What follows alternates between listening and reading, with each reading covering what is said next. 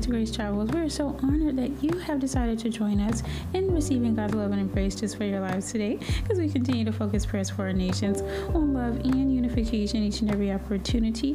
Why, family, we are reminding this world that division has ended at the cross. Say it with me division has ended at the cross. It is a love and unification, unification and the love of God that shall progress and proceed in the name of Jesus over your lives today.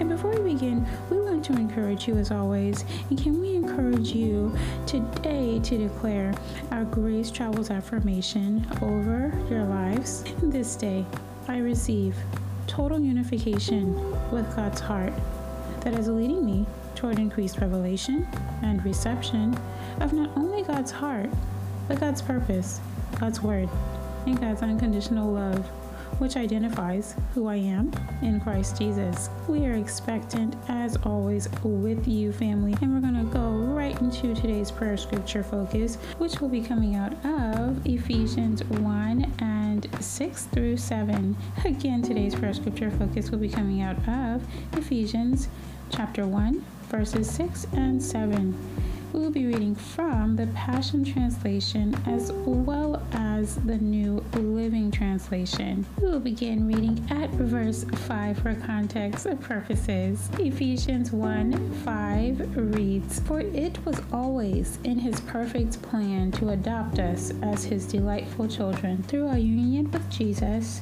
the Anointed One, so that His tremendous love that cascades over us would glorify His grace.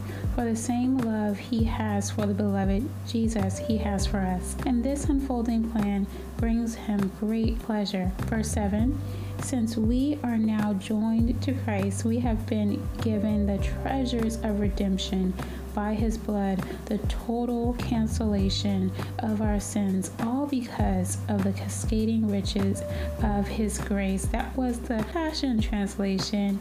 The New Living Translation, verse 5 reads, God decided in advance to adopt us into his own family by bringing us to himself through Jesus Christ. This is what he wanted to do, and it gave him great pleasure. So we praise God for the glorious grace he has poured out on us who belong to his dear Son. Verse 7 He is so rich in kindness and grace that he purchased our freedom with the blood of his Son and forgave our sins so rich in kindness and grace. I love that. Love that. So, we're going to focus on one key word here, and it is, of course, going to be our Greek word of the week, and it's the word used here for redemption. Redemption. I know that that is a very power packed word, right? It is something that it, it's so impactful to just know that redemption exists for you and redemption is part of you. Like that is who you are. You are redeemed. That is identity. So, really, and I know we talk about identity pretty often here, but it is a huge, impactful message that tends to be at the forefront of a lot of conversations, to be perfectly honest. Whether we're even thinking about bringing identity up or not, it always seems to revert back our conversations, at least mine. I can't speak for everyone's, but at least my conversations always tend to revert to identity, interestingly enough. Word for redemption, and thank you in advance, as always, for your grace with my pronunciation. it's known as apolutrosis apolutrosis. And of course, it means that redemption, right? But it also stands for deliverance, uh, liberation procured by the payment of a ransom. And I love this word, a release affected by payment of a ransom. The release of a thing is huge, right? And in the original Greek, I love that it's speaking towards that payment of ransom. It's really saying that you have been bought with the price of all prices. You are invaluable, right? You are invaluable to God. Yeah? The creator of the universe, the king of the universe, right? You are invaluable, my family. That's who you are. That's your your identity. And I think so many situations come that that really attempt to alter our understanding of our value, right? Just to know your value can change a perspective of a situation at the snap of a finger. Really, when you think about it, right? Just a brief moment to take a look at some of the defined terms for released in its verb of it all, the action of it all. It is known as being set free, right, from restraint, from confinement or servitude, to relieve from something that confines, burdens, or oppresses, to give up in favor of another, to relinquish, to give permission for performance or to make available for something. And I love some of the words that are used in conjunction or sometimes in lieu of released, which are delivered, right? Liberated, which we stated before, freed, right? Unburdened. I like that one. And unimpeded. Whew, right? All of those are just like, yes. Loosed, that's another one that's typically used. But oh, just to know that yes, you are unburdened today. That's who you that's who you are meant and called to be. Unimpeded, freed, liberated, delivered, released.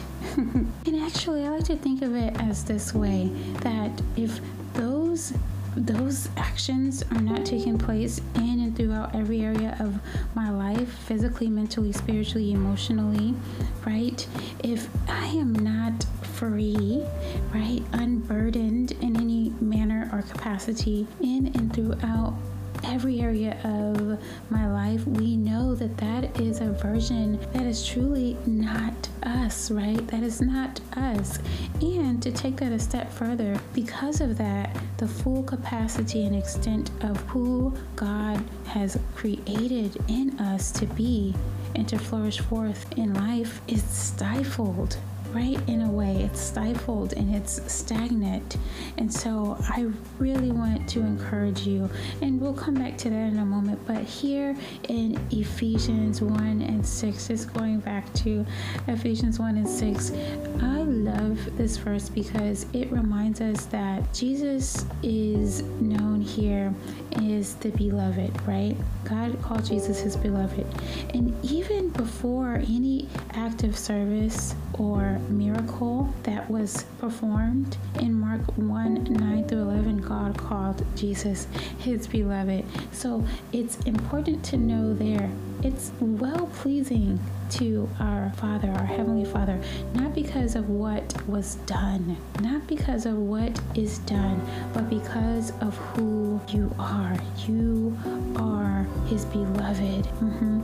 Jesus, just like Jesus, did not have to do anything to accomplish anything before He was considered beloved and pleasing. It is true for any receiver, believer in Jesus, in God. God the Father made you accepted in the beloved. And here we know that it is in reference to Jesus. Beloved here is used in reference to Jesus. God wants us to know here that we are now part of the family as well. And you are beloved to Him the same way that Jesus is. Because God really could have just said, Oh, accepted, you know, accepted in the Jesus Christ. No, received that beloved, that belonging, that is family. Yeah, the word accepted in the original Greek is the word charitou, and it means highly favored. It's highly favored. It's only used one other time in the Word of God, which was in Luke 1 and 28. Mm-hmm. This was when the angel Gabriel appeared to Mary which to me in itself is so powerful because you know where I'm going, family.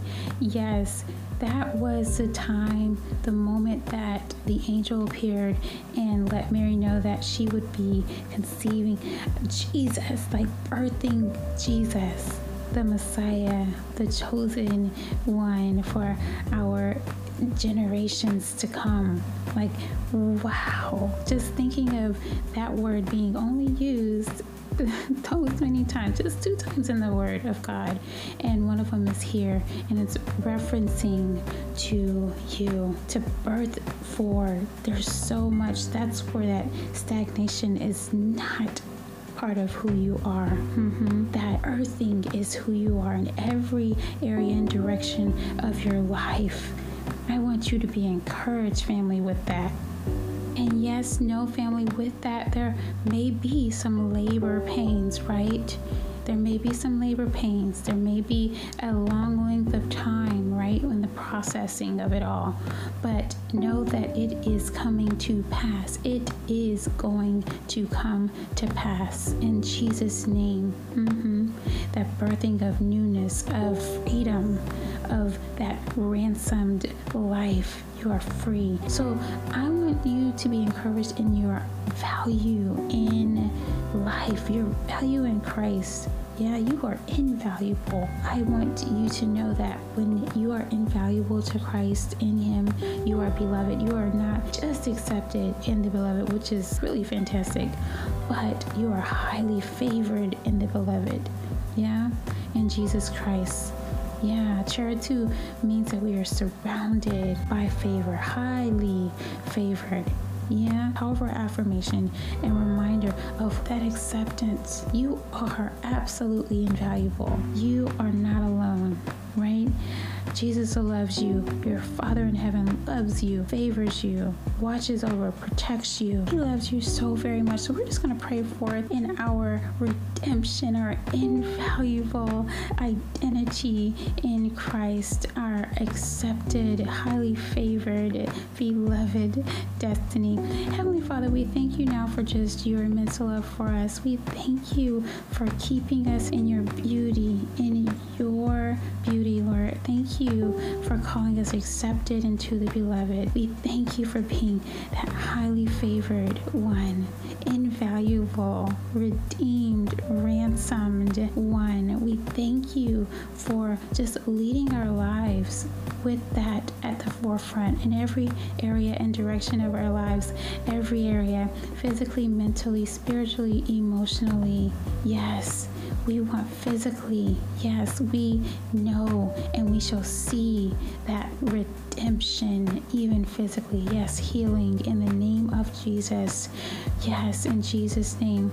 No evil shall befall or come near us, no infirmity shall befall or come near us. We stand firm on who you are and who it is that you have created in us to be. We thank you for just those moments where we are able to see that birthing process through. We thank you for birthing newness and wholeness and fullness protection, everything that we are in need of today. We thank you for birthing that forth in every direction of our lives, highly favored ones. In Jesus' name we pray, Amen. Say la. Until next time, God loves you, family, so much. We love you as well. God's many blessings upon blessings over your lives and your loved ones' lives, and grace travels to you.